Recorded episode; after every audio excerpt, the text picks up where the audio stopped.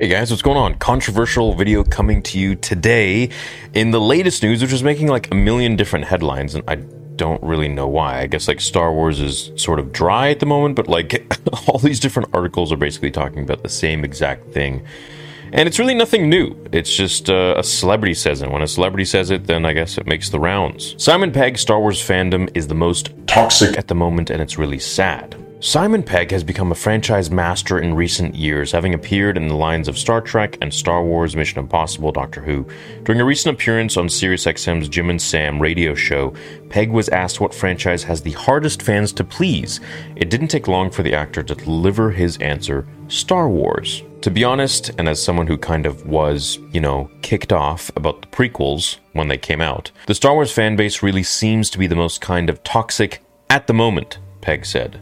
I'm probably being very controversial to say that. I don't think he's being controversial to say that. I, you know, I really hate the word toxic. I, it's it's such a word that's thrown around so easily nowadays, and I'm frankly quite tired of it. It's like if you disagree with anything someone has to say, or they have something negative to say about something, in the sense that they just didn't like it, even if they're being respectful about it, then that's deemed as toxic. Now, of course, don't get me wrong, there are actual things that can be toxic, such as racism, bullying the actors, which we've seen countless times with the prequels, with the sequels, not so much the originals. And it's never okay when, you know, fans, people do that. You know, fans are not. But I will agree with him, the hardest fans to please are definitely Star Wars fans. We are by far and large the most difficult fans to please. Having been a little kid during the prequels and a teenager during the prequels, I gotta say, I remember what it was like when the prequels came out, and I was defending them like crazy, like you wouldn't imagine. Now, this was before I had my channel and before YouTube even existed, of course. So, you know, whether it was in person at school, uh, where I was defending the prequels, defending Hayden Christensen when I was like a little kid, or it was, uh, you know, on the Star Wars forums online that I was a member of, of many different ones, that I was always noticing and seeing, you know, how people were really pissed off with the sequels and a lot of them really didn't like it. But at the same time, millions and millions did. Now, before I get to the rest of this article, and uh, you know, we're going to discuss a lot more here, I got to say this is probably a really important video and topic to make. So, if you're joining me today, thank you so much, and I hope you guys are having a great day. Now, I do believe Star Wars fans are the hardest to please simply for one reason not because they're toxic, but because they're passionate about Star Wars. There's a reason that we're like this. It's because we're very in love with this franchise that George created. Star Wars, unlike many other franchises, is almost, dare I say, like a religion. And I think that's why it's taken so seriously when now the writers that Disney hires don't get things right, you know, and whatever right is in your mind is different to the next person. And again, that doesn't excuse people for being racist or toxic in the actual toxic sense of being mean and rude and bullying. And as we see, Simon Pegg even admits that he was one of those that was against the prequels. And as we'll read further, he was actually bullying Jar Jar Binks until he realized that, of course, there's a person behind there. There's Ahmed Best. Pegg noted that he himself was once a toxic Star Wars fan as he contributed to the backlash against Jar Jar Binks actor Ahmed Best when Star Wars The Phantom Menace opened in theaters. Pegg has previously said he is ashamed for contributing to the backlash. Controversy around Jar Jar Binks led Best to consider ending his own life. And we learned this only recently, just a few years ago, when Ahmed came out and actually said what all of that did to him back then in the early 2000s, and of course in 1999 when it came out. I've apologized for the things I said about you know Jar Jar Binks, Pegg told the podcast hosts, because of course there was a effing actor involved. He was getting a lot of flack and it was a human being. And because it got a lot of hate, he suffered, you know, and I feel terrible about being a part of that. So obviously this is great character development for him as a human being. You know, you, you realize that your past actions definitely don't reflect on who you are today as a person and I, you know, this is what makes Anakin's arc so special is that you know he started as a a, a brilliant, bright, kind-hearted man, boy, and you know turned into a villain, evil person, and then redeemed himself in the end, and kind of abolished all of the things that he did in his past because of his new self. But for some reason today, a lot of us aren't able to actually see when people can move forwards and change who they have become. And you see it online all the time. That's the point of life is to evolve, to change, to move, to look at your past self and be like, well, I don't really agree with the things I said or did then, and change and move forwards. Several Star Wars actors have been victims of online harassment, the article says, because of toxic fans in recent years. I wouldn't even say those are toxic fans, I would just say those are bullies. Those are bullies, those are, you know, racist people. Like, like you, you can't really even throw that in, in the toxic definition, I feel like. That's like beyond toxic. My definition of toxic is being like, oh, you didn't like the sequels? You suck. You don't know Star Wars or oh you like the prequels you don't know what you don't know what acting is you like clunky dialogue that's kind of like my perception of what toxic is it's like gatekeeping sort of thing but kind of what's going on beyond that when you bully the actors like Jake Lloyd for example that's just you're just being an asshole. Kelly Marie Tran had to leave social media after the release of Star Wars The Last Jedi because the harassment was so bad. John Boyega has spoken openly about the racism he experienced for being a black lead in Star Wars. Moses Ingram just dealt with racist Star Wars fans due to her role in Obi Wan Kenobi. Ahmed Best, Jake Lloyd, Hayden Christensen, Daisy Ridley, and the list goes on. Now, say what you want about their characters that were written, but you know, the actors are just human beings, they're just people doing their job.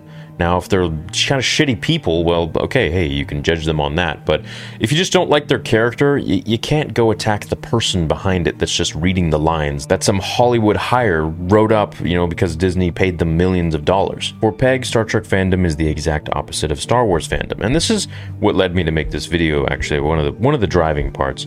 I find the Star Trek fans have always been very, very inclusive. You know, Star Trek's about diversity. It has been since 1996. It always was. I don't think Star Trek is solely about diversity. I think it's more about the voyage into space, into the unknown, and discovering new frontiers. Now, whether that may be new life, new beings, new races, and alien species, great whether that be a planet or some other sort of phenomenon, cool. But I would argue that we have seen more aliens in Star Wars that we had than we have in Star Trek. And this is not supposed to be like a Star Wars is better than Star Trek because I grew up on Star Trek too. I used to watch it with my dad all the time. And it's a beautiful show. It's super relaxing, it's fun. But for me Star Wars just stuck more. I was just more interested in that. There's no sort of like, oh, you're suddenly being woke, Pegg added. No Star Trek was woke from the beginning, you know? This is massively progressive. Well, Star Trek isn't owned by Disney. Star Wars, suddenly there's there's a bit more diversity and everyone's kicking off about it, and it's really, really sad. You know, I really don't know where this guy is getting his information from, but it's things like this that are said and then blown up in all of these articles being posted around that make Star Wars fans all Star Wars fans just look like shit. And it's really not accurate because there is a small minority, a very a very loud small minority of racist people. That doesn't mean that all Star Wars fans are like that.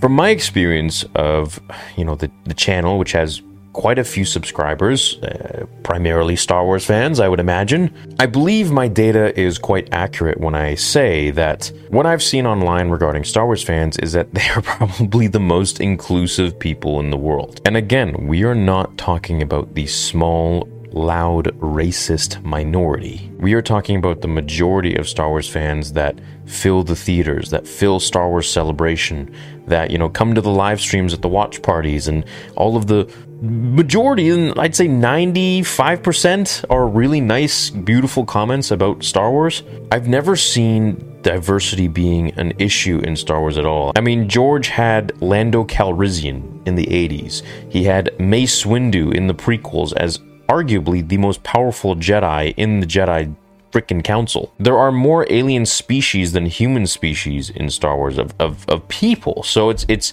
of beings. So I mean, it, to say that Star Wars is now people are whining because there's diversity. It's like you know he's he's acting like Star Wars is just basically a whole bunch of the same ethnicity of people running around, and it's really not the case. It's always been very diverse, and George has always made it that way. I think the issue that people have with the whole diversity thing is not diversity in itself, and again, we're not talking about racist people. They got their own issues. I don't think the issue is the color of people's skin that play the characters, but rather the characters themselves and how they were written, or rather poorly written. You know, you don't see anyone complaining about Rosario Dawson playing Ahsoka. I've never seen someone complain about Lando Calrissian, Billy Dee Williams. Has anyone ever said anything about Samuel L. Jackson playing Mace Windu? No. So I think we need to stop focusing on this very small, loud, racist minority of people who call themselves Star Wars fans. And so perhaps the problem isn't that Star Wars fans are toxic or they're the hardest to please.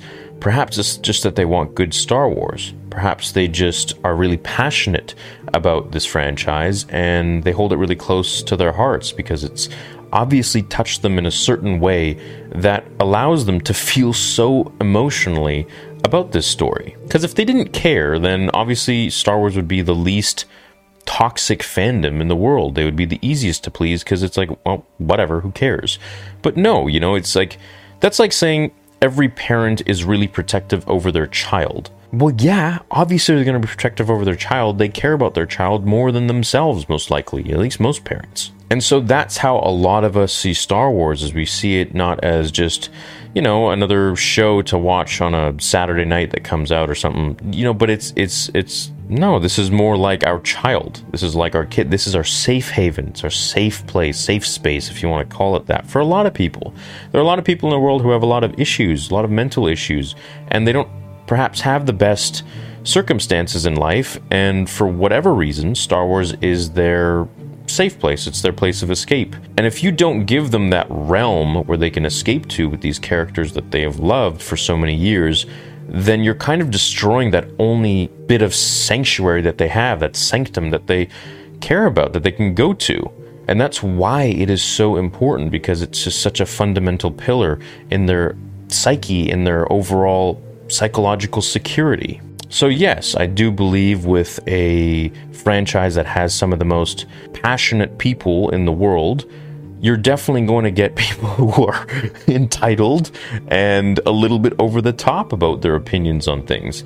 I mean, hell, I know I've definitely been emotional about things. That doesn't ever excuse anyone to bully the actors. That doesn't ever excuse anyone to gatekeep Star Wars.